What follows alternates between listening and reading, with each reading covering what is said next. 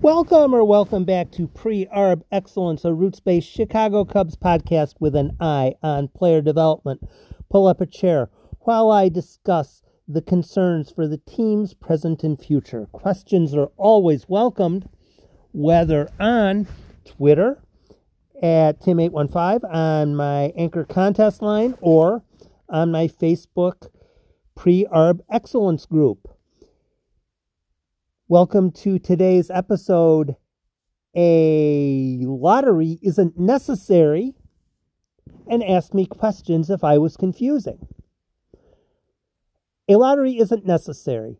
Um, on what what what what day was it? Thursday. On Thursday, MLB came out with a recommendation as to what they would like to do.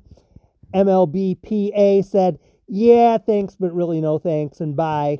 And after not too terribly long, the negotiations broke apart.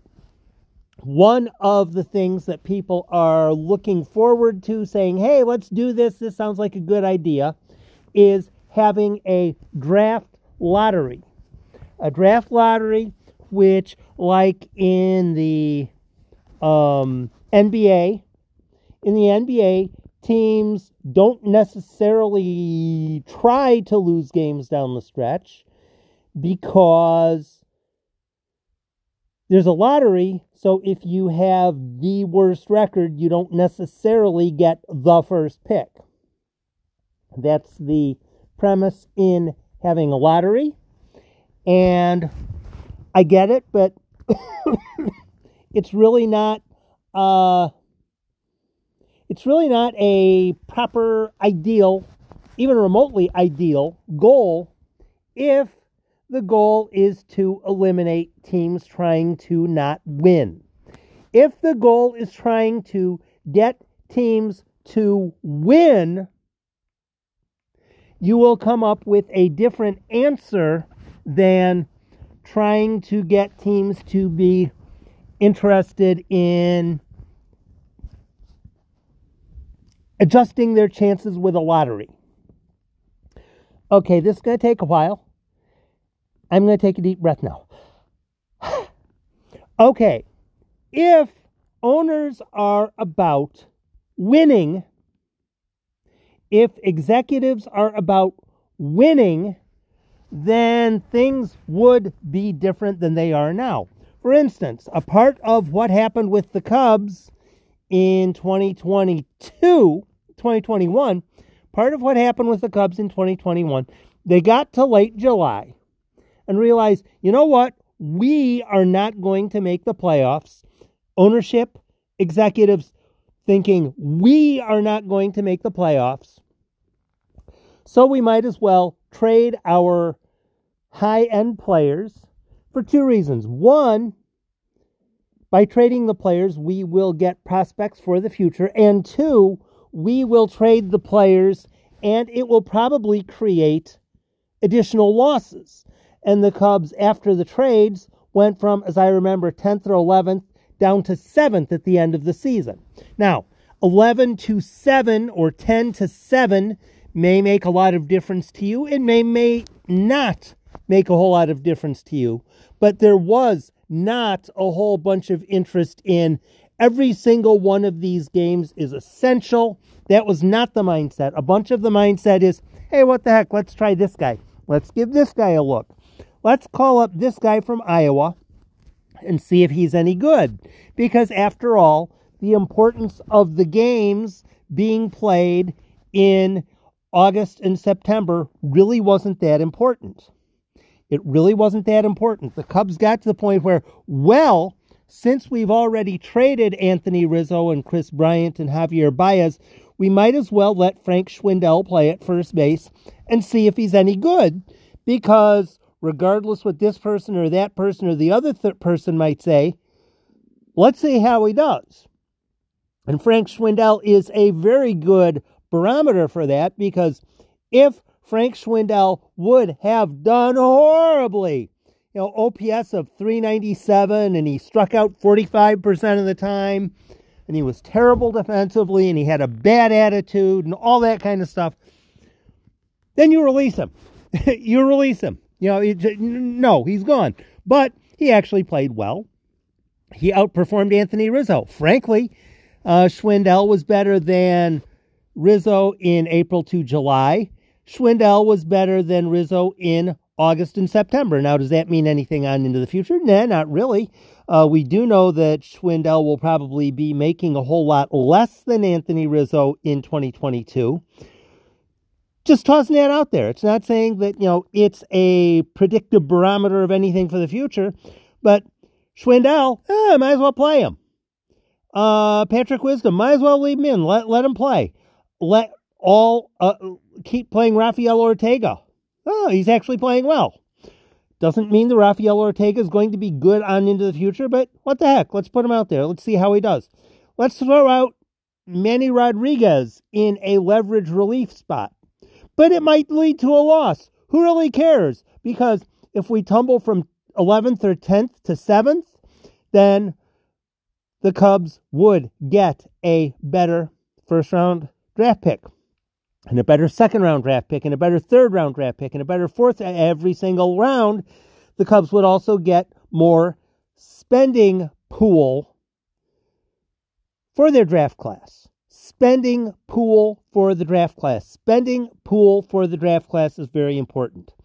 As of right now, if all things are equal, and of course they aren't necessarily, because some teams with very, very, very, very, very, very, very, very small markets like St. Louis, whose market is effectively Arkansas to New Mexico, cutting into Texas and half of Illinois, which is a very small market, um, they get an extra draft pick every year because they have such a minute market that you can barely even see when you look at a map of the United States because you know how how could you possibly see how could you possibly even recognize something that stretches from Arkansas to New Mexico into half of Illinois and some of Texas how could you even notice that because it's such a small area the Cardinal everybody in the Cubs division gets a bonus draft pick every year the Cubs do not Tampa gets an extra draft pick every year. Cleveland gets a draft pick every year. There's like what, 14 teams that get an extra draft pick every year? I think it's 14.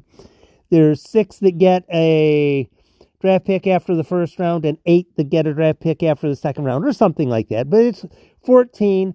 Sometimes they can trade the pick, sometimes they can't trade the pick, but it has value. Okay.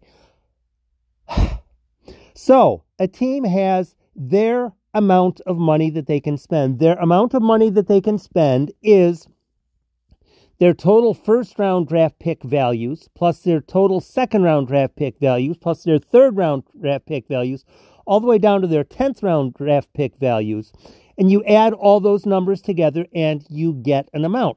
So if a team is picking early in the first, early in the second, early in the third, early in the fourth, early in the fifth, early in the sixth, early in the seventh, early in the eighth, early in the ninth, early in the tenth, they have a much larger spending pool than a team who drafts middle of the first, middle of the second, middle of the third, middle of the fourth, etc., etc., etc. And the team that's drafting middle of the first, all the way to the 10th, has a better pool size than the team that's drafting, oh, 23rd in the first, in the second, in the third.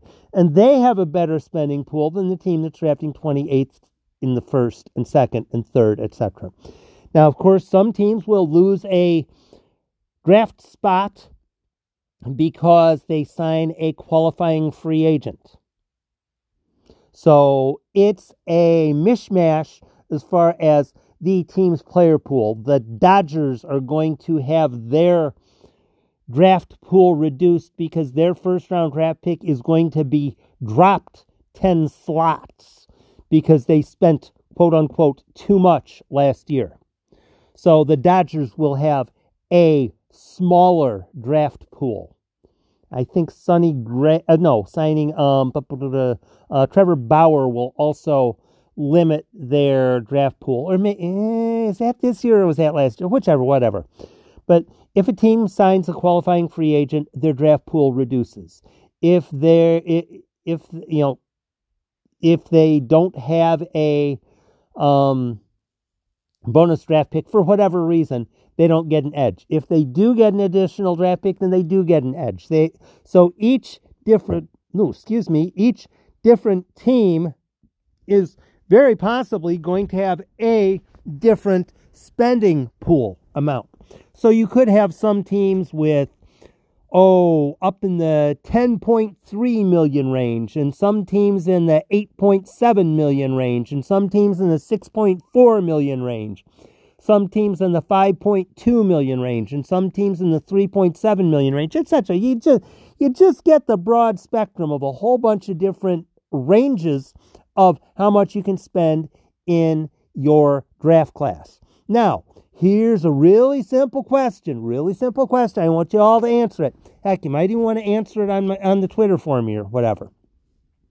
If one team has an ordinary front office and has an $8.1 million spending pool, and another team has an ordinary front office and they have a $4.7 million spending pool, who do you think will have a better draft class. 8.1 ordinary front office, 4.7 ordinary front office. Who do you think will have a better draft class and why?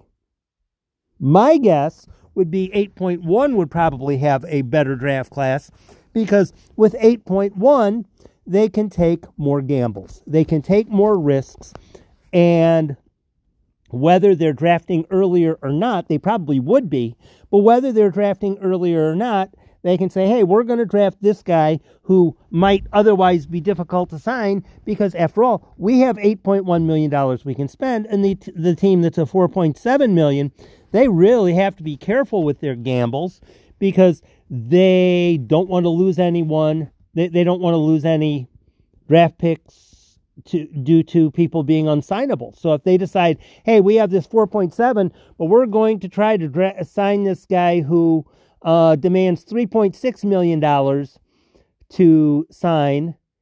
And then, oh my goodness, he didn't want to sign for us. Then all of a sudden they lose that um, draft pick. They lose that draft pick slot value. And instead of being a 4.7, they're even lower than that.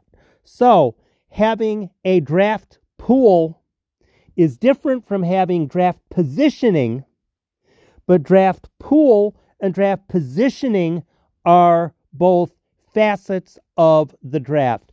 The baseball draft is funny like that. It's not a question of draft the best player like you get in the NFL or the NBA. It's not draft the best player. It's how much money do we have left in our kitty? So who should we draft? So for instance, with the 2021, no, yeah, the 2021 Cubs draft, Jordan Wicks went for slot level. And Wicks and the Cubs both knew slot level was going to be what it was when the draft was announced, you know, when, when the selection was announced. Wicks agreed to slot level. The Cubs agreed to slot level. And it was understood, okay, we're going to sign for slot level. It's just going to be a matter of time. Take some, take care of some other things first. Then second, the Cubs went with James Triantos, who was going to take more than slot level. And they took Drew Gray in the third round, who was a left handed starting pitcher out of high school. He was going to take a bit more than slot value.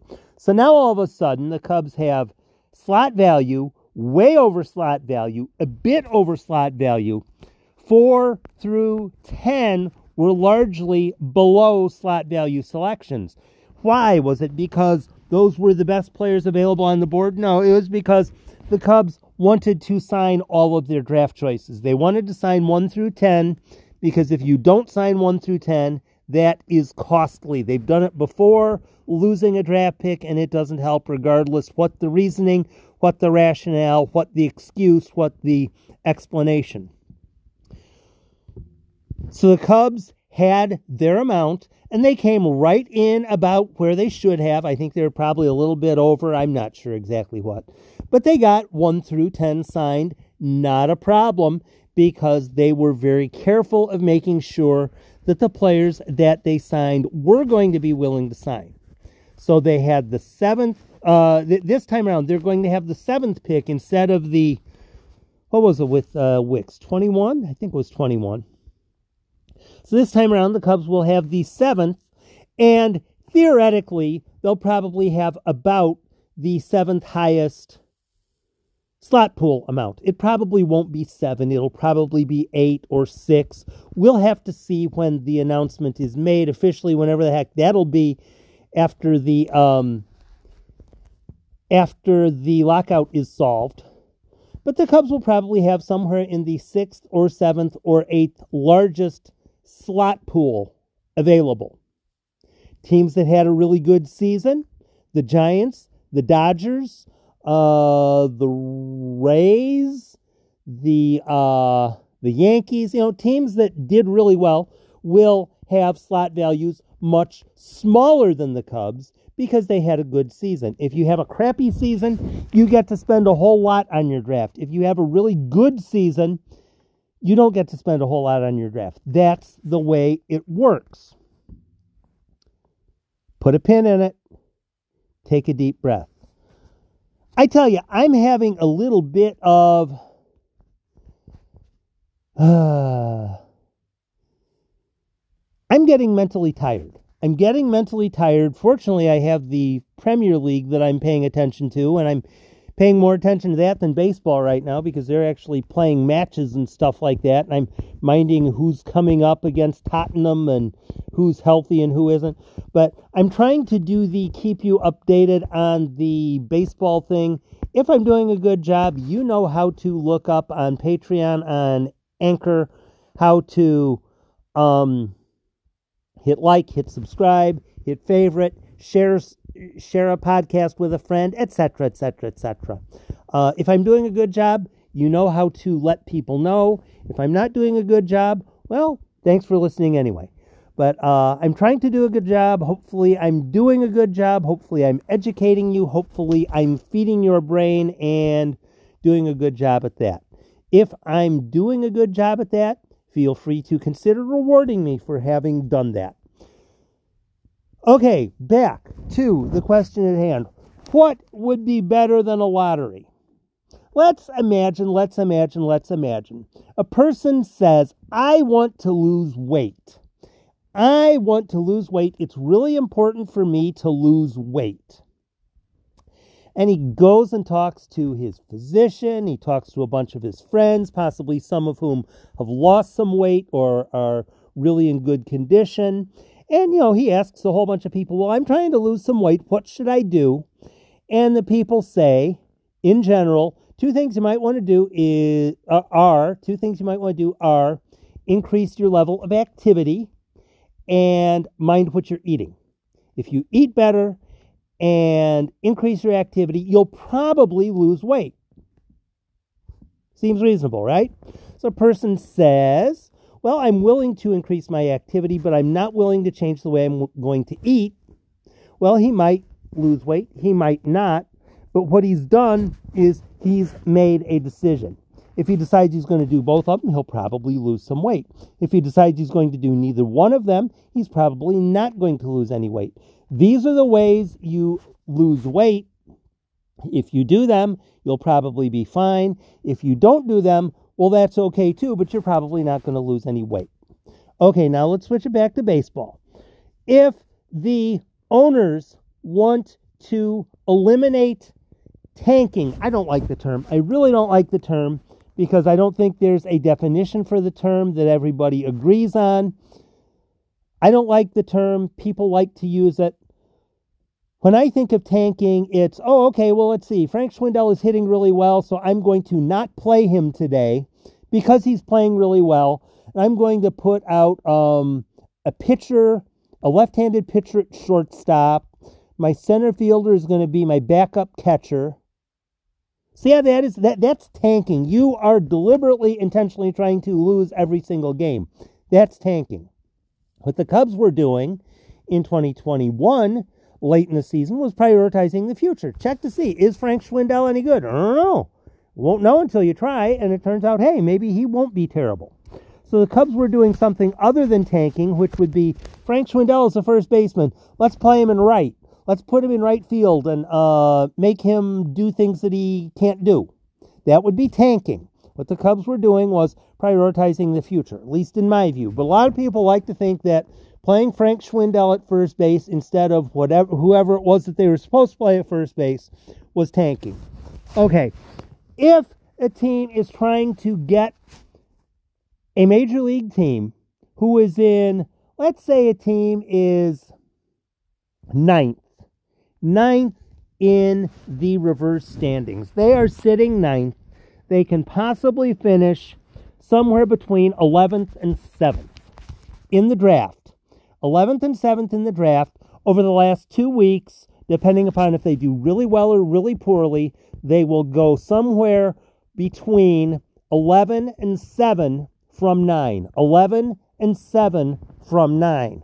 Now, if adding to your draft pool spending is important, then you might be tempted to, well, I'm going to send out a crappy pitcher. I'm going to bring in crappy relievers because I really don't care if I lose or not. See how that works? If winning a game is not important, you will alter your um, lineups. Whereas if there is no benefit in losing, then you'll probably say, well, what the heck? This guy actually probably should be my leverage reliever. I'm going to bring him in instead of this guy with a seven and a half ERA that probably doesn't belong in Major League Baseball, and we're going to release him as soon as the season ends anyway. See how that works? Okay. If the goal is to have teams value those last two games and try to give a really good representation of Major League Baseball all the way through the season. If the goal is to do that, eliminate the benefits from dropping or rising, however you want to put it, from 9 to 11 or 9 to 7 and try to make teams want to go from 9 to 11. 9 to 7 means lose a couple games, 9 to 11 means win a couple games. If a team is interested in, hey, we're going to get a benefit if we lose games, so let's lose games because that will add to our spending pool, then there's a temptation to do that. If you introduce a lottery, no matter how the lottery is set up, if you drop from 9 to 7, you're still going to have a better chance at a bigger spending pool. The way it's set up now, you would have a better chance at a bigger spending pool and a better draft class. So that is not stopping the tanking. That would not be stopping the tanking. It would not be encouraging teams to go out and win and do their best and try to win every single last game. A way to do that would be to equalize the spending pools. Equalize the spending pools. Now, there's no way you will properly be able to totally equalize everything. Because if you have a draft where the top player will probably get paid the highest bonus. The team that is drafting first should probably get a slight edge over the other teams because they're going to have to pay a bunch for the first guy. Same with the second team, same with the third team, same with the fourth team. Top four guys will probably get a significant amount over the rest of the other players. Understandable, logical, tough to argue with. If you have a guy who's 1 1 on the board, he will probably get a decent signing bonus. I have no problems with that. When Kris Bryant signed, he got a huge signing bonus. Guess what? He deserved it. Mark Appel got a huge signing bonus. People thought he deserved it. Turns out he kind of struggled a little bit. So it goes baseball drafting, baseball development is an inexact science, and it still is. But the players who are presumed to be the best players are going to get the largest signing bonuses, and the teams who are drafting first, second, third, and fourth probably deserve a bit over the other teams. If there are no extenuating circumstances. For instance, team loses a draft pick because they had a qualifying free agent. Team loses a draft pick because they cheated in the World Series. Or team loses a draft pick because they did something improper regarding signing a um, draft pick in the past or whatever. If there is no situation where a team loses a draft pick because they did something either inappropriate or that puts them in the punishment phase. If you have a team who, you know, draft is 1 through 20, they have draft picks 1 through 20, they should have a normal draft pool. The normal draft pool in my universe would be $8 million. $8 million. So if you're drafting fifth, your draft pool is $8 million. If your draft pool is the 12th, you have a draft pool of $8 million. If your draft pool is 21st, then you have a draft pool of $8 million. $8 million, $8 million, $8 million. If you're fourth, it's 8.5. If you're third, it's 9. 9.5 for second, 10 for first. Again, because 1, 2, 3, and 4, they will probably get the most, and I'm good with that. If you have a team that is first, second, third, or fourth, crappiest record in baseball, you probably deserve a little bit of a hand up to try to get your team upgraded. I will agree that probably makes a little bit of sense until we get a couple other things figured out.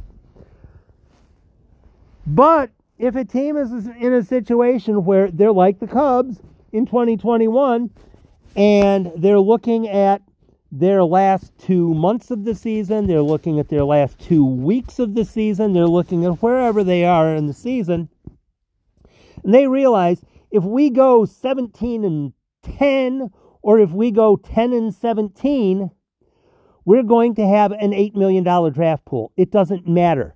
It is totally immaterial. It is moot. The Cubs, or whichever team we're talking about, would realize, you know what? We really aren't going to get any benefit by losing games. There is no upside in, woohoo, we were bad. We were bad down the stretch. We went 10 and 17. Yay! That's a good thing. The goal should be we went 17 and 10 down the stretch. Instead of having a draft pool, instead or instead of having a draft lottery, let all the teams from 5 to 30 that didn't do anything inappropriate have the same draft pool. That way, you have a team like, let's say, the Giants. They had the best record in all of baseball. Why should they be punished for having the best record in baseball. They really shouldn't. They did what they were supposed to. They had the best record in baseball. That's what you're supposed to try to do. They did a good job. So, what they ought to do is have the same draft pool size as the Cubs have. Now, in the first round, the Cubs would probably get a bit of a better selection because, after all, only six names would be off the board, not 28 or whatever it would be when the Giants come up. So yeah, the Cubs would probably have a better name at first uh, in the first round, in the second round, in the third round. But at some point, what the what the Giants would get to do is say, okay, the Cubs had a better selection in the first round and maybe the second round. But at some point, the Giants would realize we have an $8 million draft pool, just like the Cubs do. $8 million, $8 million, $8 million, $8 million. So what they can do at some point is instead of taking in the fifth round an outfielder that's a senior from wherever, wherever, and we're taking him because we want to fit our number over under our really little tiny, teeny weeny um, draft pool slot. Instead of that, they realize, hey, we have eight million just like the Cubs do. We are going to go out and draft a high school player that if our draft pool was um, microscopic, we wouldn't be able to afford him. But after all, we have 8 million, just like the Cubs have 8 million, just like the Cardinals have 8 million, like the Brewers have 8 million. We have the same draft pool size that most of the other teams have. So, regardless who the owner is, regardless who the general manager is, regardless who all that kind of stuff is, if they didn't do anything to punish their draft size, they get to spend $8 million. $8 million. Hey, cool, we could spend $8 million just like the Cubs do. Every team would get to have a quality draft irrespective of their record. There were plenty of seasons where the Cubs finished near the top, fit, drafted late in the draft, and missed out on a whole bunch of talent. There's one year they ended up drafting Brett Jackson because they'd had a really good season. They drafted Brett Jackson, but their draft pool, well, let's see, was it even the same? Was there even drafts? No, there wasn't draft pool size back then. So the Cubs could have drafted whoever the heck they wanted. But now that there are draft pool sizes, teams have to mind who they are selecting. If a team has exactly the same draft pool size, regardless what their record is, there's very little point in deliberately losing games down the stretch or even representing that you're trying to deliberately lose games down the stretch. If teams numbers 6, 10, 15, 21, 26, 28, and 30 all have the same draft pool size, it boils to which team is best at selecting talent and developing talent, not which team is best at being really crappy the year before, which is what it is now. If you have a lottery and you are rewarding teams for having bad records all across the spectrum, you're going to have teams who are realizing in late June, late July, late August, ah, screw this, let's play our bad players because we will be rewarded for being bad. If that's the mindset, if you are rewarding people for being bad, you know what they're going to do? They're going to be bad. If you're going to reward people for violating laws, they're going to violate laws. If if Major League Baseball wants teams to try to win as often as possible, don't reward incompetence. I, in my following the Premier League, in the Premier League, there are 20 teams, and the bottom three get kicked out of the league and replaced by the three teams who do the best in the next lowest division. So 18, 19, and 20 drop down to the lower division, and teams 1, 2, 3 in the lower division climb back up to the uh, top division. Now, there are a lot of problems with the Premier League. There are a lot of problems with the Premier League.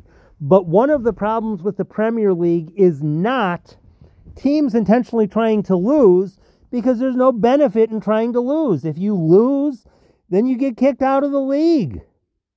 In baseball, if you lose, you get more money. You get more money to spend in the draft. You get uh, earlier selections every round in the draft. You get to, it's very beneficial to do poorly in Major League Baseball. In the Premier League, that doesn't exist. You want to finish third, or if you can't finish third, you want to finish fourth. If you can't finish fourth, you want to finish fifth. There are benefits to every single level that you reach. And if you have a horrible season, the team gets punished for that. If Major League Baseball wants to get rid of teams trying to, hey, guess what? We're going to get rewarded for being really crappy, so let's be really crappy. Don't go with a lottery. A lottery is of no use. What would be useful is equalizing or normalizing, however you want to put it, the amount every team gets to spend in their draft pool. If every team gets to spend basically the same amount in their draft pool, there's no draft benefit for being bad. None. Why don't owners want that? Remember me talking about the person who wants to lose weight? Owners want to know If I do a really crappy job, I don't want to be punished. I don't want to be punished for being a really crappy owner. What do I mean by a really crappy owner? Look at anything that's going on with the Colorado Rockies right now. It's not about being cheap. It's not about having a low market size. It's not about that kind. If you make bad decisions and are rewarded, bad decisions keep coming along. The goal for Major League Baseball, in my view, ought to be to eliminate the benefit from having a moderate benefit from having the seventh worst record in baseball or the 12th worst record in baseball or a benefit of having the 12th best worst record in baseball 12th worst record in baseball over the 19th or the 23rd or the 28th if the 28th and 7th teams in the draft both have exactly the same draft pool spending amount, there is no benefit in finishing seventh. And teams will go back to more or less what it was back in the 70s and the 80s and actually try to win. It'd be different, wouldn't it? Uh, will it happen? Oh, no, of course not. But I defy anyone to come up with a reason why a team that would not be rewarded for being bad would deliberately be bad. A lottery is not the solution. A much better solution would be normalizing the spending amounts in the draft pools. Then there's no benefit in losing. Thanks for stopping by. I'll talk to you soon.